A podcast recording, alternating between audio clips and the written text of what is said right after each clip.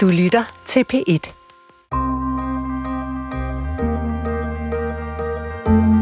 Velkommen. Velkommen til Ramt af Kunst, som i dag øh, bliver sendt fra DR-scenen på Bogforum. Mit navn er Katrine Engberg, og jeg er forfatter og har lige udgivet krimien Det Brændende Blad, som øh, låner sin titel fra og øh, også er tematisk inspireret af det digt, der hedder At tabe det hele og bære det med sig, som er fra digtsamlingen Hjemfalden, som udkom i 1991.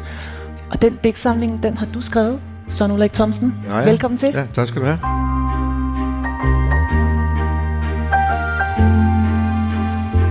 Øhm, ja. Må jeg ikke lægge ud med at spørge dig, hvordan du sådan generelt har det med, at andre forfattere går på rov i dit forfatterskab?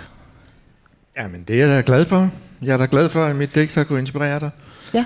Øh, Ellers ville det også blive en dårlig samtale i virkeligheden. Ja, det må man det er et sige. hårdt spørgsmål Ja, at lægge ja. ud på, slår det mig pludselig. Ja. Jo, men øh, når man har skrevet tingene, så øh, må de jo leve deres eget liv ude i verden.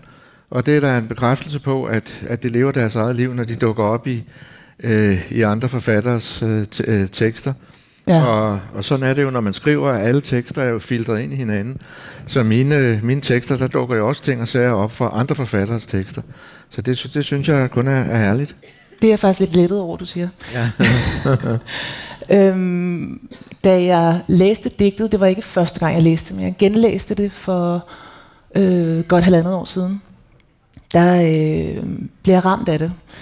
Øhm, og øh, jeg, og jeg havde sådan en oplevelse af en fysisk fornemmelse først, og det, det har jeg tit, hvis jeg bliver ramt af et kunstværk, øh, at der ligesom sker en eller anden form for øh, både sådan helt konkret en prikken i brystet, altså der er sådan en, og en lidt sved i håndfladerne, øh, fordi der, der sådan, kroppen øh, reagerer simpelthen på, på noget instinktivt. Øh, og samtidig en følelse af, at værket talte til mig personligt. Øhm, og det er noget, jeg har oplevet før. Det sker ikke så tit, men det sker indimellem, når man sådan virkelig bliver ramt af et værk, at øh, det føles som om, at der er en direkte forbindelse, som om, at øh, jeg vil lige vil sige du, Søren Ulrik, men altså, at dit værk i hvert fald henvendte sig specifikt til mig.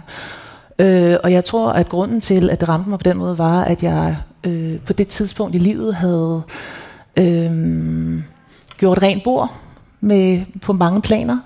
Øh, og øh, blandt andet havde jeg skrevet en krimiserie i mange år, som jeg havde besluttet mig for at lægge på hylden. Og stod et sted, hvor jeg kunne mærke, at alt det, der lå bag mig, øh, brud og, og, og forskellige sorg og fiasko og alle, alle de ting, der lå bag mig, som var smertefulde, at dem var jeg nødt til at øh, fagne og tage med mig, hvis jeg skulle øh, komme helskindet videre gennem livet. Øhm, det er sådan lidt stort sagt, men det var sådan den følelse, jeg fik, da jeg læste digtet. Altså først en fysisk fornemmelse, og så en eller anden form for tankerække bagefter. Øhm, og øh, det gjorde, at, at digtet ligesom flyttede ind i min, i min hverdag og i, min, i, min, i den her bog også meget specifikt. Og jeg ved ikke, om jeg ikke, kan jeg ikke bede dig om faktisk til at begynde med at læse det højt for Jo. os? Det vil jeg gerne. At tabe det hele og bære det med sig, som en usynlig skønhed, lagt til ens eneste ansigt. Indfatte grusomheden i en grøn arabesk og være den værdig.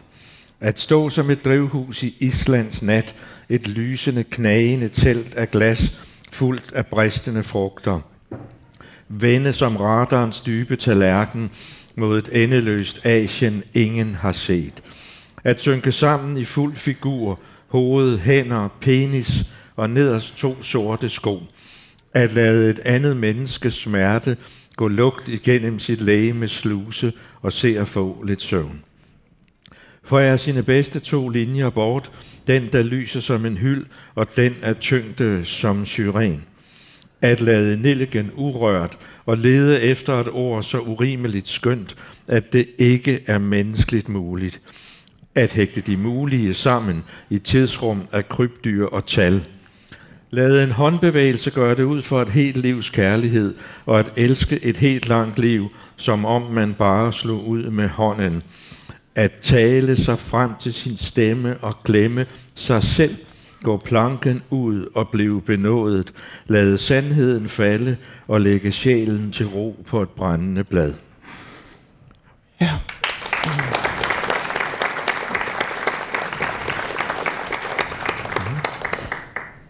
Det er meget, det er meget, øh, det, det er fantastisk med et, øh, sidder jeg lige nu og, og tænker over, når et værk først rammer en, øh, så er det jo ikke en indgangsoplevelse. Jeg bliver ramt af det igen nu. Det er også meget bevægende faktisk at, at høre dig læse det højt. Det var, så tak for det. Øh, det er noget, altså jeg, jeg endte jo med at stjæle den sidste linje mm-hmm. og, øh, og opkalde øh, min, min bog efter den. Og, øh, og det gjorde jeg, fordi øh, det jeg tog med mig, jeg tog mange ting med mig ud af det digt, men en af dem jeg tog med mig var øh, det her med at finde hvile i uroen. At acceptere, at livet er en serie af, øh, eller i virkeligheden er livet af kaos, en serie af, af, af bølgedale og, og toppe. Og, øh, og finde hvile i det. Altså at lægge sjælen til ro på, det, på et brændende blad. Jeg synes, det var så smukt, at jeg stjal det. Øhm, men det er noget med, at du selv har stjålet det. Er det Ja. rigtigt? Ja. Ja, det var fordi... Øh, digtet her, øh, jeg skrev, hjemfalden skrev jeg færdig i Rom i 1991. Øh, og der købte jeg et postkort, øh, som forestiller, det er et maleri af en mand, der hedder øh, Girolamo Savoldo, en maler, som jeg ikke kender. Han er fra højrenaissancen, født et sted mellem 1480 og 1485. Og det er øh, sådan den, den sovende Venus. Øh, og der er, øh, jeg tror, at det her postkort inspirerede mig til den linje der. Fordi øh, man ser en kvinde, der ligger, og hun ligger ikke på et blad, men hun ligger på et klæde. Øh, Øh, men i baggrunden, der er der en by, og der vælter der en masse sort røg op, så vidt jeg kan se. Så det er nok der, øh, branden kommer fra. Øh, med mindre det er skyer, så har jeg i hvert fald læst det som en brand. Og så er der det usædvanlige, synes jeg, ved, ved den her Venus, der er, at det ikke er nogen øh, seksuel figur. Det er sådan en fuldstændig afslappet, der er en stor, stor hvile over den her figur. Så det, det er nok det her postkort, som, som har inspireret mig til den linje. ja. Som dog ikke er, er tyveri på samme måde som, som mit, men mere en inspiration. Det er meget smukt. Jamen det er, jeg, da, jeg, da jeg læste digtet, der havde jeg øh, for nylig besluttet mig for, at jeg ville skrive om min egen families historie. Øh, og det var på det tidspunkt meget sådan diffust for mig. Altså jeg havde sådan en fornemmelse af, at jeg havde lyst til at tage den op. Øh, mine bedsteforældre, min farmor og farfar, flygtede fra nazisterne over Øresund i oktober 1943. Og øh, ja, min far blev født på flugt i, i Stockholm under krigen. Og jeg er vokset op i en, en, familiekultur, hvor vi ikke talte om krigen nogensinde. Øh, så det var sådan en underlig øh, ja, blind vinkel, en mærkelig et, en lukket stue, hvor der var stille, som jeg vidste fandtes, men som, som jeg aldrig rigtig sådan turde gå ind i. Øhm, og det var så netop i, i den her periode, at jeg så læste digtet og havde en fornemmelse af, okay, jamen, øhm, alle de traumer, som vi bærer med os fra vores eget liv og fra vores familiehistorie, øh, er vi på en eller anden måde nødt til at øhm, tage ejerskab over, så det kan blive til en usynlig skønhed Mm, øhm, over Ja. vores eneste ansigt. ja. Øhm, så det var, sådan, det, det var det, der gjorde, at jeg endte med at, at, øhm, at flette mm. digtet ind, så at sige tematisk, fordi bogen er jo en kriminalroman, og den beskæftiger sig jo ikke som sådan med digtet. Men giver det mening for dig, når jeg siger, at der er en, en sammenhæng? Absolut.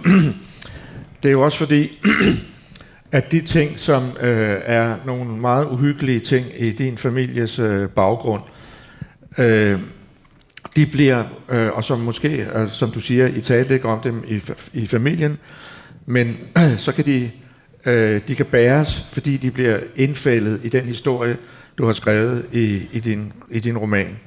Og det er faktisk noget, jeg, jeg tit har tænkt over, at øh, det æstetiske, det betyder jo læren om det skønne. Mm. Men det skønne er jo ikke, skal man ikke forveksle med det smukke eller det pæne. Øh, men hvorfor er det skønne skønt? det er det, fordi det kan rumme det grusomme. Øh, og det, det synes jeg er en af de helt store ting ved, ved kunsten. Altså noget, som jeg øh, forestiller mig, eller tænker, det er for eksempel, hvis man forestiller sig, at man er læge eller sygeplejerske, og man er ved fronten ved krigen i Ukraine, og man skal bære de sårede ind på lazarettet, mm. så er man jo nødt til at kigge direkte ned i de åbne sår, hvis man skal kunne hjælpe dem. Men ens indre ansigt er man nødt til at vende væk, for mm. hvis, ellers vil man tabe dem af, på gulvet af rejsel. Mm. Men når man så kommer hjem om aftenen, så kan man måske høre et stykke musik, eller læse et digt, eller en roman, og så længe det varer, så kan man tåle grusomheden. Så det er ligesom, det er en forestilling, jeg har, at skøn, det, skønheden er det eneste. Altså, man kan tåle at se grusomheden i øjnene, når den kommer forklædt som en skønhed. Mm. Øh, så det er, så, så længe det varer, og så i det øjeblik digtet er slut igen, eller musikstykket er slut, så kan man ikke tåle det igen. Nej. Så det giver absolut øh, mening for mig. At, øh, så der er en eller anden form for vekselvirkning mellem, mellem fortrængning og og, øh, og følelse, eller fortrængning og kunst. Altså fortrængning bliver på en eller anden måde sådan modpolen til, til æstetikken. Ikke? Altså, ja, noget kan og være. Der, og der, hvor vi kan holde ud at være. vi kan holde ud at være ja, i fortrængningen. Lige præcis. Øhm, ja, det tog så mig øh, nogle af 40 år, før jeg kunne bryde ud af den fortrængning og, og fagne min familiehistorie. Det er jo så også øh, tankevækkende for mig, at, øh, at jeg ikke havde mod til det før. Eller interessen for det. Men så fik du den idé, at du ville, at du ville ligesom sammenflette din families historie øh, med et, øh, en kriminalintrige, ikke? Som, jo. Så nu har jeg jo læst din bog, ikke? Så, der, der, så det er en måde, kan man sige, for dig at kunne... Ja, at ophøje det til noget, ja. øh, som jeg kan have mere at gøre. Ja, nemlig. Ja, det er rigtigt. Ja. ja. Var det, det er sådan måske lidt klodset spørgsmål, men var, var det det her med, med, med, med mod i forhold til fortrængning, er det, er det noget, du selv sådan arbejder meget med? Altså det er jo vidderligt det, jeg føler, det her digt handler om for mig. Men er det noget, du sådan arbejder meget bevidst med? Eller er det, bare, er det, er det er det ikke, fordi jeg ved, jeg ved knap nok, hvad det er, jeg skriver, før, øh, før jeg har skrevet det, kan man sige. Altså, ja, det her, det handler jo mere om Øh, det er jo nogle inspirationer, altså en af inspirationerne til det, det er for eksempel, der er jo den her øh, linje, der står, at, at øh, stå som et drivhus i Islands nat, et lysende, knagende telt af glas, fuldt af bristende frugter.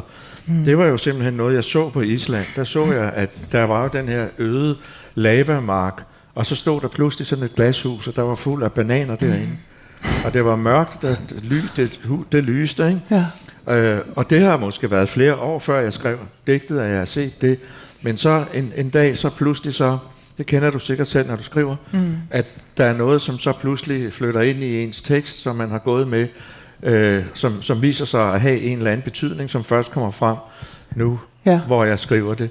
Så det, det er ikke sådan noget med, at jeg sidder og, og tænker over Nej. et tema, men det er mere noget med, at jeg bliver, at jeg, at, øh, jeg får nogle ord i mit hoved, og der er en musik, og der er nogle billeder, mm. og så bagefter kan jeg måske tænke over, hvad det, hvad det egentlig handler ja, om. Men det er virkelig skægt, at jeg stiller dig det spørgsmål, fordi det er suverænt det spørgsmål, jeg selv får mest. Hvad inspirerer dig?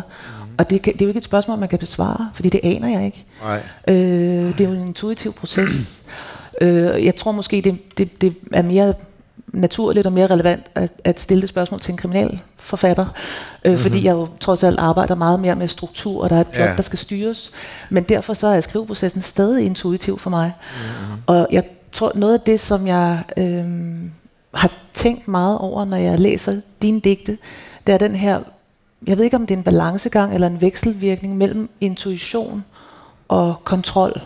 Mm-hmm. Øh, jeg tror, du selv har kaldt det mellem øh, øje og ører. Ja. Altså der simpelthen er noget krop og noget ånd, som, som, som der skal være en eller anden mærkelig form for balancegang imellem. Og man kan ikke regne den ud på forhånd. Altså når jeg sætter mig ned og skriver, og det er måske paradoxalt, når jeg skriver genrelitteratur og plotlitteratur, men så er det også intuitivt. Mm-hmm. Og så kommer kontrollen sådan hen ad vejen, og som drøb og frem og tilbage. Mm. Øh, og og det, det tænker jeg ofte over, når jeg læser dine digte, at og det, jeg tror også derfor, at det rammer mig fysisk. Altså jeg får den der fysiske fornemmelse. Der er noget musik i sproget, som går ind øh, på et ubevidst plan, og bagefter kommer tankerne. Og jeg, jeg forestiller mig, at du har at du skriver på samme måde i virkeligheden, selvom vi skriver meget, meget forskellige ting. Ja, ja. Jo, men øh, det er også øh, sandt. Øh, der er også nogen, der har spurgt mig om øh, min seneste bog, øh, Står Kongeskade 23, som er, som er sådan en, øh, en historie om min familie, om det har været anderledes for mig at skrive den bog, øh, end at skrive de andre bøger, fordi den er så tæt på min egen øh, ja, private historie. Men det har der overhovedet ikke været, fordi det er, det er den samme måde, der jeg arbejder på altid, mm. at øh, jeg sidder og skriver, øh, skriver om dagen, så skriver, har jeg måske skrevet en side eller sådan noget, og så om aftenen, så sidder jeg og læser den, mens jeg ryger noget meget stærkt tobak, der hedder blå kapstan. og det kan jeg anbefale, altså hvis man vil være forfatter. Ja. Ni- nikotin, det rejser jeg tager ligesom... lige note. Ja, rejser ligesom teksten op i 3D foran en. Ja, tak. Og der kan jeg så se, mens jeg sidder og læser den, at det der ord skal væk, og de der to afsnit skal byttes om, og så videre. Ja.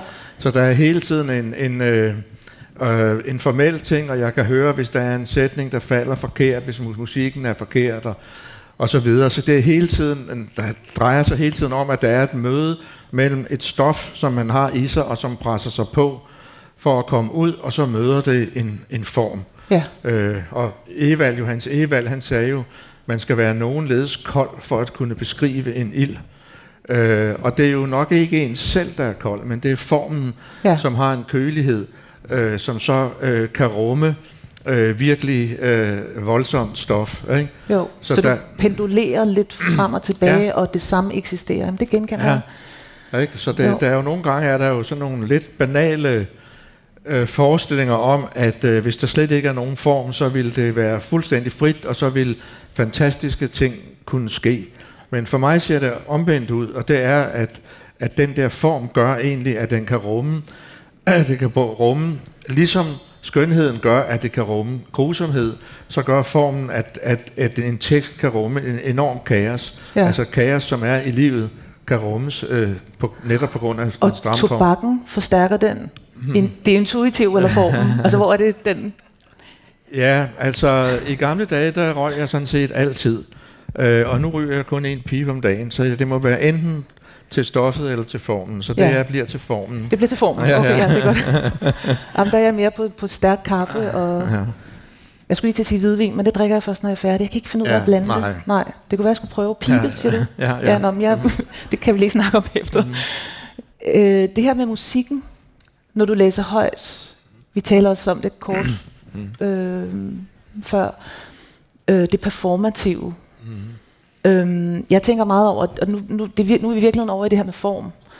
Øh, for mig i hvert fald, når jeg sidder og, når jeg læser min egen tekst. Altså jeg skriver altid uden at tænke, om man så må sige. Altså det er sådan intuitivt, jeg skriver bare løs.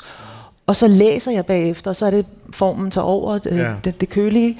Øhm, men det er faktisk også der, musikken øh, ligger for mig. Ja, den ligger måske begge steder, men øh, jeg har en klar fornemmelse af, at sprog er rytme. Mm-hmm. Øhm, og jeg, øhm, som I talte om, så kommer jeg fra en danseverden. Mm. Jeg er uddannet moderne danser, og har, øh, inden jeg debuterede som forfatter for øh, syv år siden nu, øh, der, der levede jeg af at danse og koreografere. Og øh, det, det skift bliver jeg ofte spurgt til, og jeg siger altid og mener det, at det var meget, meget naturligt og meget organisk for mig at skifte fra det ene til det andet, fordi det, er, fordi det handler om rytme og musik, mm, mm. og så er det bare, du ved, sproget er noget andet. Før var det med kroppen, og nu er det med ordene, men, mm. men det er ikke så anderledes for mig.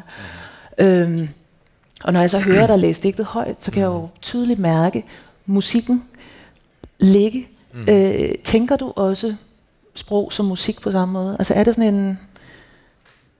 Øh, ja, absolut. Altså, poesi er jo en... Øh, altså, deklamationen af digte, det er jo en, en meget... Det har man altid gjort. Og jeg forestiller ja. mig, at før der var skrift, altså så, så stillede man sig op ved, ved lejrbålet og, og deklamerede. Øh, og der fandtes jo noget, der hed lovsigemænd, som var en slags jurister, som kunne huske loven uden ad. Altså selvom der ikke var noget skrift, så kunne de huske den, og det kunne de blandt andet ved hjælp af poetiske virkemidler, som for eksempel stavrim og sådan nogle ting. Ikke? Og så på et tidspunkt, så kommer der jo skrift, og så opstår der sådan en udveksling der mellem det, man læser mellem øjet, og så øret, som hører ja. øh, som, som, som hører teksten. Øh, og der, der synes jeg, at det er vigtigt, at der hele tiden er en udveksling mellem det. Altså jeg har engang skrevet, at et, et digt skal stå i højspændingsfeltet mellem en teori og en sang. Og det må ikke falde ud til en af siderne. Nej. Altså hvis det falder ud til sangsiden, så bliver det det rene kling-klang. Ja. Øh, fordi så bliver sproget for forelsket i sin egen vellyd. Og falder det ud til teorisiden, så, så bliver, bliver det for tørt. Så når de, de to niveauer skal gerne løfte hinanden op, ja. øh, sådan at når digtet begynder at blive alt for forelsket i sin egen vellyd, så skal det så at sige skære sig på betydningen. Ja. Og når betydningen begynder at arbejde kun for sig selv, så skal musikken komme og løfte op. Men du sondrer ikke mellem, når du skriver lyrik og når du skriver øh, prosa, vel? For jeg, jeg oplever jo. den samme, jeg har den samme oplevelse, når jeg læser dine noveller, og da ja. jeg læste Stor Kongensgade 23, ja, ja. at der var en, jeg oplevede det som den samme type ja. musik i sproget. Ja, men det er også rigtigt. Der er hele tiden en bestemt, øh, og det tror jeg, der er hos alle forfattere, der kan man mærke, at der er sådan et, øh, et musikalsk DNA i deres, øh, mm. øh, i deres sætninger, som hører helt tæt sammen med, hvem, hvem det er, der skriver det. Hvis du bliver glad for en forfatter, mm. læser du så alt, hvad de skriver? Altså, nej, det, nej, det gør jeg nok ikke. Fordi jeg, men jeg læser kolossalt meget, og det er også fordi, jeg, jeg mener, at det er det vigtigste for en forfatter, det er at læse. Fordi den dag, man så selv er inspireret, så har man et stort fond af, af sproglig rigdom, alle, alle mulige steder fra. Ja. Der er, der, det er kun få, hvor jeg ligesom var meget sådan forslugent vil læse det hele. Ja. Modiano ja. for eksempel, Patrick, Patrick Modiano, han vil gerne læse det hele af. Men ellers, så læser jeg alt muligt øh, forskelligt. Men grund, grund til, at jeg spørger, er, at jeg øh, selv kommer fra et miljø, altså krimimiljøet, hvor læserne gifter sig meget med karaktererne. Mm-hmm. Og øh, nu står jeg jo så selv lige midt i at skifte univers, og oplever, at øh, øh, læsere, som har været meget hengivende, mm. øh, bliver meget vrede over, at der nu er noget nyt. Mm. Øh, og det skal de jo have lov til. Øh, altså bestemt. Men, men øh, jeg har det nemlig selv sådan, at jeg forelsker mig meget i en stemme, altså en forfatters ja, ja. stemme, som du sagde ja. før. Altså det, og det, det er øh, meget mere end i deres historier. Mm. Øh, hvis jeg først holder en, jeg holder meget af den amerikanske forfatter øh, Donna Tartt for eksempel. Mm. Øh, jeg kommer altid til at læse hendes bøger. Mm. Øh, jeg er egentlig ligeglad, hvad hun skriver om, fordi jeg elsker hendes sprog og hendes tone. Men det minder mig om noget, jeg vil spørge dig om. Og det er, hvad, øh, hvad kommer først, når du skriver? Er det karaktererne, personerne, eller er det historien, er det plottet? Øh, det allerførste er faktisk øh, endnu et skridt baglæns. Øh, det er en, en eller anden form for tematik. Altså, mm. Og det mm. igen, det er sådan noget meget diffust og intuitivt. Ja. En fornemmelse af, altså med den her var det jo netop fornemmelsen af flugt og forsoning og ja. traumer og altså sådan det, det var sådan en som så fik form ja. øh, efter min families flugt, men også det var helt klart sådan en overordnet tematik jeg gik mm. og havde øh, som sådan meget meget stor løs rammesætning. Ja. Og inden for den der begyndte jeg så at samle brikker. Øh, en brik blev den her politirapport, øh, som, som jeg læste, som mm. øh, beskrev min bedsteforældres flugt øh, fra nazisterne. Noget andet blev en lille notits, jeg så i, jeg tror det var Weekendavisen, om et dødsfald, som var en mand, der havde... Øh, han var gået ud øh, i en lysning i skoven og havde taget alt sit tøj af og foldet det sirligt og pænt og lagt det i en bunke ned på jorden. Og så var han gået ud på togskinnerne og havde begået selvmord. Og han havde ikke noget, øh, de kunne ikke identificere ham, så han, de måtte begrave ham øh, sådan anonymt. Og den historie, synes jeg var så... Øh, ja, det var, det var sådan en... Jeg, igen, jeg vidste ikke rigtigt, hvad jeg skulle bruge den til, men den ramte mig. Mm, mm, mm. Øh, og på den måde samler jeg sådan nogle drikker, yeah. som jeg så går og, og smager på. Og når de begynder at, at, mm. at have forbindelser, så mm, opstår mm. karaktererne ud af det. Okay. Og så til sidst kommer historien. Ja, okay. Og det er jo ikke, fordi historien ikke er vigtig, men, men det, er, det er rækkefølgen i det ja. for mig. Ja. Øh, men jeg tror også, det handler om, at jeg er vokset op med, øh, med, med krimier, som er skrevet på den måde. Altså jeg har læst meget med Græ og Dorothy mm. Sayers og sådan noget, hvor, hvor, karaktererne, hvor karaktererne fylder det hele. Mm. Øh, og man, du ved, Magret, han går rundt på 14 sider og spiser mulfrit, og mm. så, ja, så ligger der et lille lig, men det er ikke det centrale. Øh, og så drikker han aperitif. Og, ja. altså, du ved, så, jeg, så jeg tror bare, det ligger, det ligger der for mig. Der, ja. ligger, der, ligger, øh, der ligger det primære stof. Mm, mm. Jeg har tænkt over noget, som jeg virkelig er nysgerrig på med dig, og som er, øh, er det måske sådan et mærkeligt spørgsmål, men øhm, hvor vigtigt er øh, rutiner for dig? Ritualer? Altså det der med at arbejde alene, mm. og ikke have nogen, der venter på en. Står du, møder du på et bestemt tidspunkt, og tager du noget bestemt tøj på, og ja. der er den der piv tobak, den har du allerede afsløret, men ja. er der andet? Nej, fordi altså, jeg tror, jeg, jeg arbejder anderledes end, end dig, og også end andre prosaforfattere, fordi altså, der går jo faktisk år imellem, at jeg skriver noget. Altså, jeg, jeg går jo og venter på, at der skal være lys i lygten, og så, hvis der så det behøver ikke at være så meget, det skal bare være en enkelt sætning eller sådan noget. Så sætter jeg mig gerne ned og arbejder med den, men det er jo nogle andre slags tekster, jeg skriver. Fordi jeg skriver jo ikke fiktion. Altså jeg skriver digte, og jeg skriver essays. Og på engelsk, der skældner man jo mellem poetry og fiction. Og det vil sige, at poesi er jo faktisk ikke fiktion. Men samtidig så er det også klart, at poesi er ikke øh, dokumentarisk eller biografisk. Så det er noget helt tredje. Så det der jeg og du i digtene, det er jo hverken, det, det, handler, det henviser hverken til virkelige personer eller til fiktive personer. Mm. Så det er snarere sådan at sammenligne med et X og Y i en ligning, vil jeg sige. Og når jeg skriver essays, så er det jo henvisninger til, til rigtige, faktiske begivenheder og virkelige personer. Så fiktioner skriver jeg ikke. Så det, det, øh, det er et helt særligt talent, som du har, men som jeg ikke har. Det er jo klart, at hvis jeg skriver digte, jamen så, så pludselig så er der et digt, og så arbejder jeg med det, så længe der sker noget, mens jeg sidder med det. Men så holder jeg op. Altså jeg sidder ikke, jeg går ikke ind kl. 8 om morgenen. Jeg gør i det hele taget ikke noget kl. 8 om morgenen. Jeg går ikke, ikke ind kl. 8 om morgenen. Det gør jeg heller ikke, hvis jeg kan blive fri. Nej. ved et skrivebord og siger, øh, nu har jeg en arbejdsdag. For det, det hjælper ikke noget i, i mine tekster. Men jeg kan jo godt se, at når jeg, altså, når jeg læser prosa, så er det jo klart, store romaner, at der er nogle ting, ikke? Mm. Altså, at din privatdetektiv skal fra København og op til, til Nord- Nordjylland, hvordan får man hende derop, ikke? Altså, det, det, det skal der gøres redde for. Ja, der skal nogle flere ord på siderne, Simpelthen. kan man sige fuldstændig øh, ja. nøgternt. Ja. Dog vil jeg sige, at jeg, jeg, jeg oplever faktisk det her med at skrive fiktion som værende øh, egentlig også en, en sådan ret god øh, blanding af øh, noget selvbiografisk ja. og noget, noget, jeg hiver ud. Altså det der jeg og du. Jeg synes ikke, mm. det lyder som om, at det er helt så langt fra at skrive lyrik, som du siger.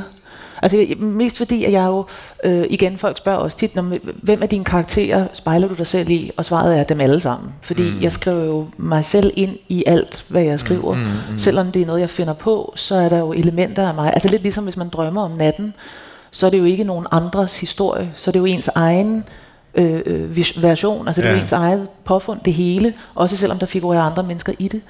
Øh, og på samme måde har jeg det, når jeg skriver ja. fiktion, at det, det er jo der, der er jo hele tiden det samme, sådan jeg og du, og, og hele tiden øhm, et eller andet underligt miskmask af mig selv mm, mm. og af noget andet. Ja. Men det er rigtigt, jeg, jeg, kan, mm. jeg kan ikke på samme måde tillade mig at vente på lys i lygten.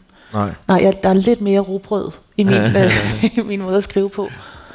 Ja. Øhm, jeg har øh, lyst til at spørge dig bare sådan afslutningsvis, om, øh, om du selv har oplevet at blive ramt af et kunstværk? Mm.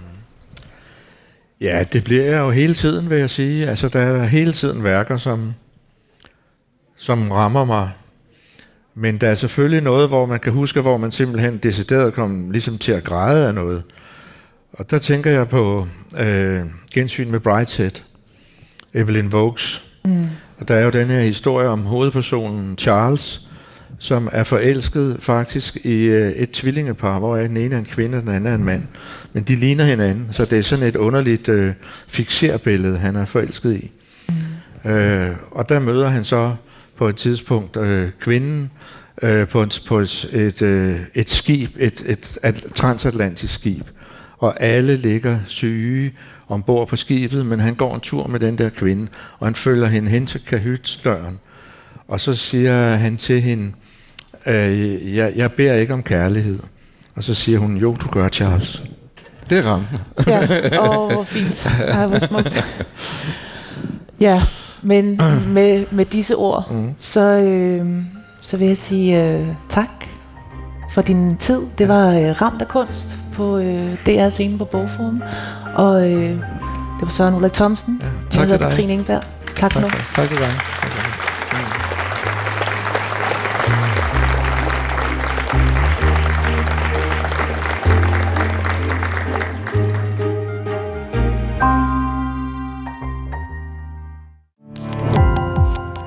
Gå på opdagelse i alle DR's podcast og radioprogrammer. I appen DR Lyd.